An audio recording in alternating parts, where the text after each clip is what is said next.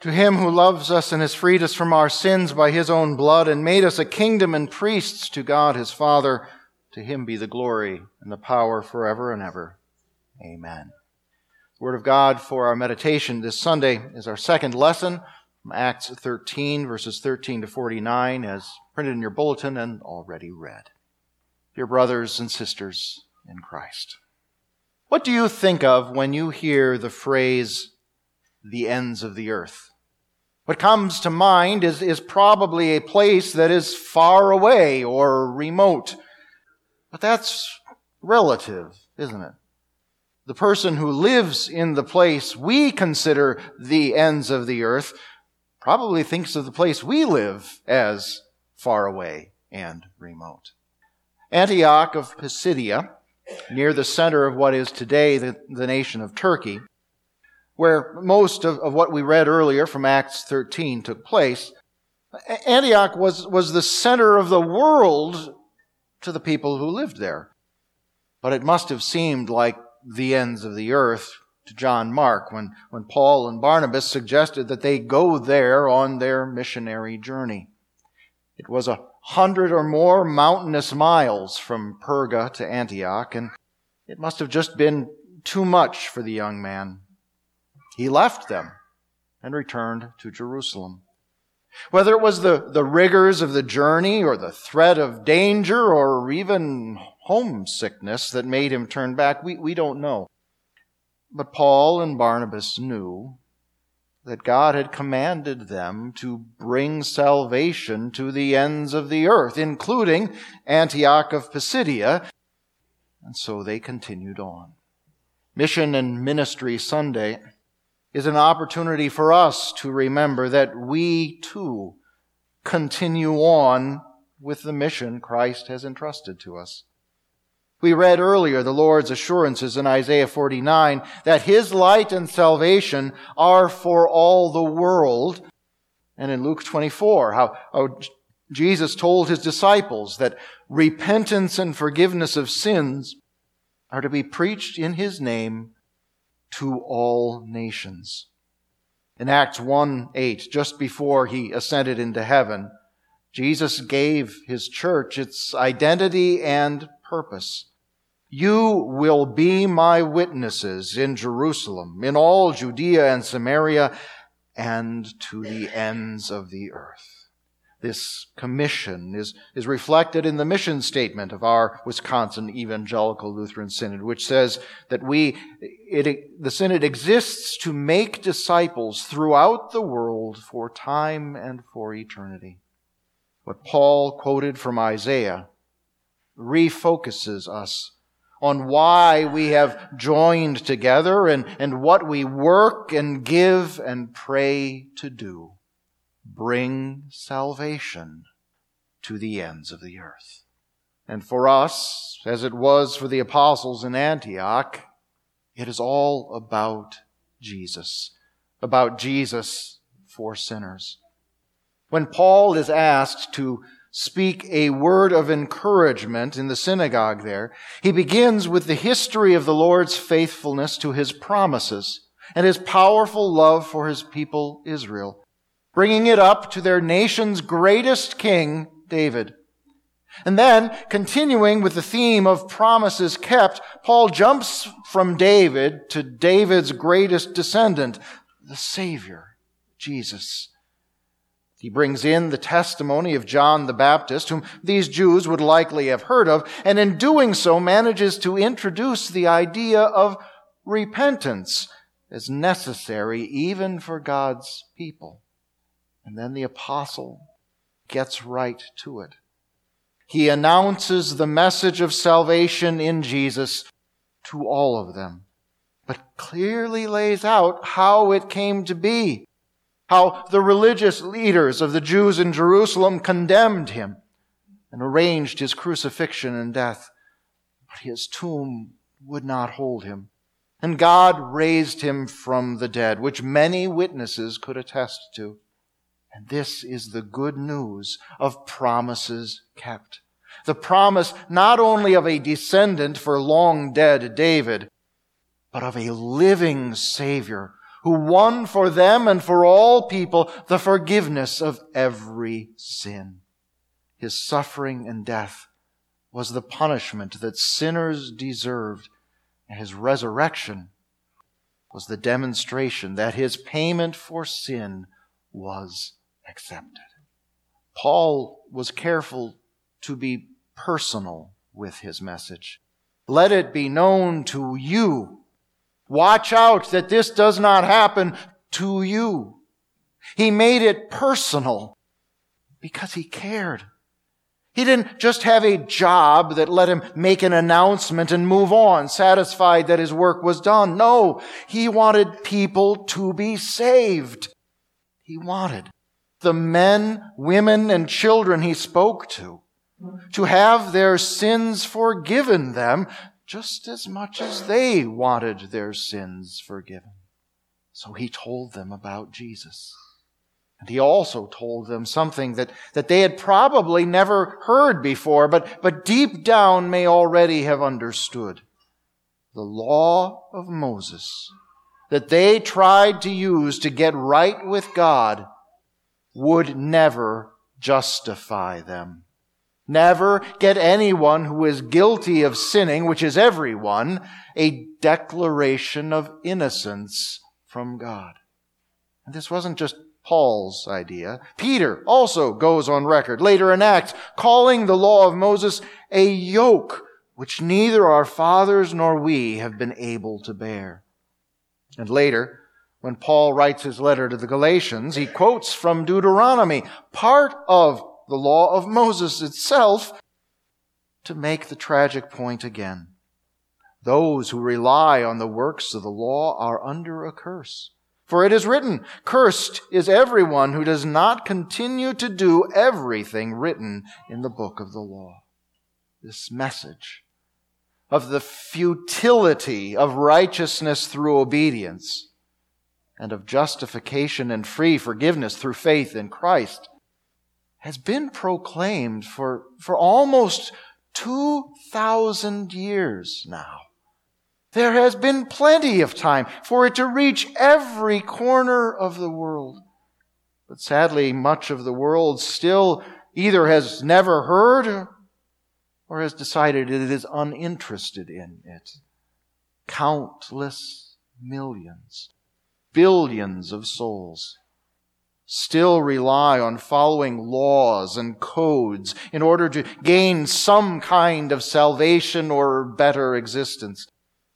And in this case, there is no safety in numbers. Islam, with its five pillars, Buddhism, with its eightfold path, and Hinduism, with its countless gods and countless reincarnations, are all religions that, that teach people to depend on their own works and merit in, instead of on the grace of the one true God. And this leads only to damnation. Perhaps, in a sense, even more tragically, there are many churches and individuals that, that call themselves Christian who hold to and teach essentially the same damning message, that one must rely on one's own efforts and goodness rather than count only and entirely on the goodness and work of Jesus. But it is only through Jesus that anyone can have the complete and final certainty that he or she has been set free from sin and its costs. Paul told the members of the synagogue that all-important truth. In this Jesus, everyone who believes is justified.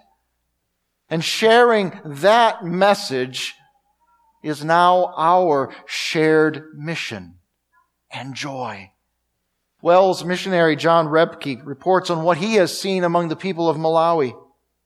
When they see water splashed on their child's head or the head of an adult, they understand that baptism saves souls by washing away sin's stain and covering them with the pureness of Christ. When they see people swallowing wheat wafers and sips of wine, they understand that communion is uniting them with the body and blood Christ used to pay for their freedom. When they see the pastor standing in front and hear him say, I forgive you all your sins in the name of the Father and of the Son and of the Holy Spirit. They understand that it is Christ who is speaking to them, the same Christ whose words give eternal life. The African nation of Malawi may indeed be the kind of place you think of as the ends of the earth. But even if it were the center of the world, they would need there what we have here. In his sermon in the synagogue in Antioch, Paul quoted Isaiah forty-nine, our, our first lesson, where God the Father says to his Son, I have made you a light for the Gentiles, that you may bring salvation to the end of the earth. But Paul, inspired by the Holy Spirit, says, this is what the Lord has instructed us. Did Paul read that wrong? Is there a contradiction? Not at all. Jesus is the light of the world. But in his Sermon on the Mount, Jesus also calls believers the light of the world. This sin-darkened, lost world that we live in needs all the light it can get. And we, you and I, illuminate the world by shining with the reflected light of Jesus Christ. Sometimes that light is welcomed. Sometimes it is not. We are told that when Paul and Barnabas were leaving the synagogue in Antioch that first day, the people kept begging them to speak again on this same subject on the next Sabbath. And the next week, almost the whole city gathered to hear the word of God. But what happened? Many of the Jews who had been interested in the message the first week now got jealous. They did not like the idea of a gospel that was as much for the Gentiles as it was for them. And so they worked and spoke against Paul and Barnabas. But these two messengers of Christ were neither intimidated nor discouraged. They kept on speaking the word of God. And Gentiles kept on hearing, believing, being saved from their sins. And now we are inspired and emboldened by their example. Just as God gave Paul and Barnabas the law to call sinners to repentance and the gospel to point them to salvation in Jesus, and just as they used those tools whenever and wherever the Holy Spirit gave them an opening, so we too eagerly and fearlessly put the Word of God to work whenever and wherever He opens a door for us. And amazingly, increasingly, those openings and opportunities are being found at the ends of the earth because the world has become smaller. Not physically, of course, but technologically and logistically. Cell phones and the internet now allow us to, to interact directly with individuals who a generation ago might not even have owned a radio. Airplanes and immigration mean that people from countries that, that we might struggle to find on a map are now living, working, and learning next door to us here in the U S A. As much as on a, a human level, some of us might find this uncomfortable or even unwelcome. This is God's grace at work, and a tremendous privilege. He has positioned you and me, our, our congregation, and, and especially our synod, to carry the message of justification by faith in Jesus to the ends of the earth, whether the ends are in a nation far away or a neighborhood close by, within living memory for many of us. One end of the earth was a place of enmity and violence. We fought a war in Vietnam. Now, the Wells has been given the opportunity to give instruction and encouragement to thousands of believers in the Hmong Fellowship Church there. In a recent letter, they wrote, we thank you for the Wells training for the past three years. Now we believe that we have salvation. Without that, today we would still be living in the darkness of Satan. We believe that God already answered our prayers through the Wells. This gospel opportunity is an amazing example of how God routinely does more than we could ever ask or imagine. We have another such example in a field that we thought had been lost to us. More than a decade ago, due to financial constraints, the Wells was forced to make drastic cuts in world missions, which meant eliminating a traveling seminary that we had, training future pastors all over Latin America. But today, all over Latin America is accessible with the click of a mouse or a finger on a phone.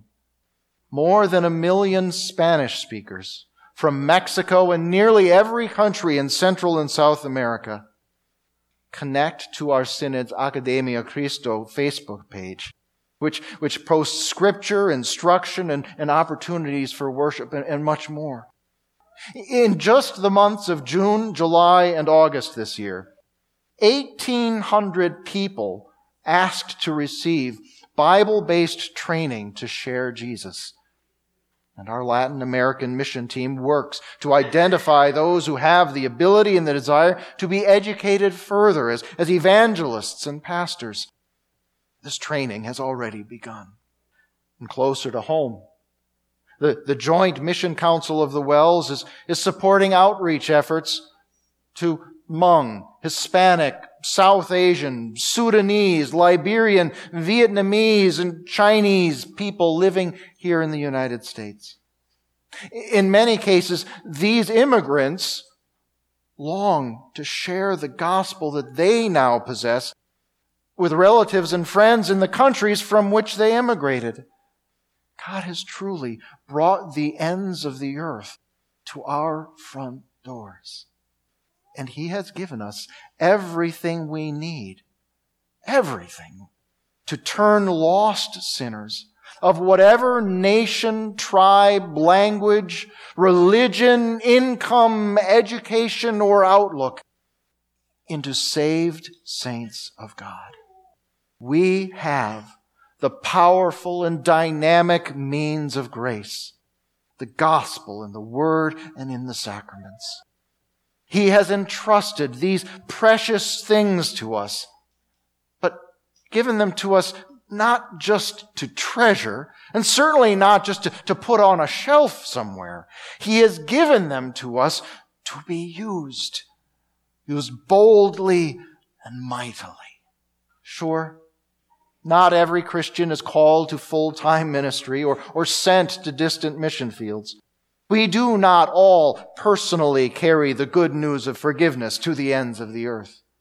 Your calling as a Christian might keep you closer to home rather than teaching a Bible study in Nepal or instructing a seminary student in Russia or, or teaching in an Apache school in Peridot, Arizona. But that doesn't mean that you have nothing to do with advancing the message of salvation. Maybe this week you will have the opportunity to speak the very words of life to someone who would die without them. The opportunity to be a witness to Christ for the skeptic in the next cubicle or the immigrant in the house behind you. Perhaps it will be stepping up to help teach the children of our church or, or our community about Jesus. Perhaps it will be volunteering to provide a needed service here, or joining the outreach team to, to help us better reach the unchurched and unsaved in our community. And of course, you, we, are all called to pray. Prayers enlist God's great power in carrying out the commission that He has given us. And our offerings enable others to go out and speak and teach in our name. The story of Paul and Barnabas at, Bar- at Antioch tells us what we can expect when we follow through on our mission, whether we speak the word of Jesus ourselves or support those who do it in our place. Yes, there will be opposition, maybe even abuse. Jesus warned us that everything they tried to do to silence Him would be done to His disciples. But God's word will always have its result. The Gentiles in Antioch rejoiced and praised the word of the Lord. All those who had been appointed for eternal life believed, and the word of the Lord was being carried throughout the whole region. This is what we are privileged to see when we are faithful to the mission God has given us. So no matter how staggering or impossible the task of bringing the salva- bringing salvation to the ends of the earth might seem, we know that it is doable in God's power and at His direction. All things are possible for Him and for us through Him. When we read and hear about what the Wells is doing with the Word of God, we see that He is already enabling us to do it. The God who made His Son a light for the Gentiles has told us He will equip and use us as His church, as Christ's disciples, use us to bring the light of His salvation to the ends of the earth. And we know, as Paul wanted the people in Antioch that day to remember, we know God keeps His promises. To rejoice and praise Him forever. Amen. Please rise. Now to Him who is able, according to the power that is at work within us, to do infinitely more than we can ask or imagine, to Him be the glory in the church and in Christ Jesus throughout all generations, forever and ever. Amen.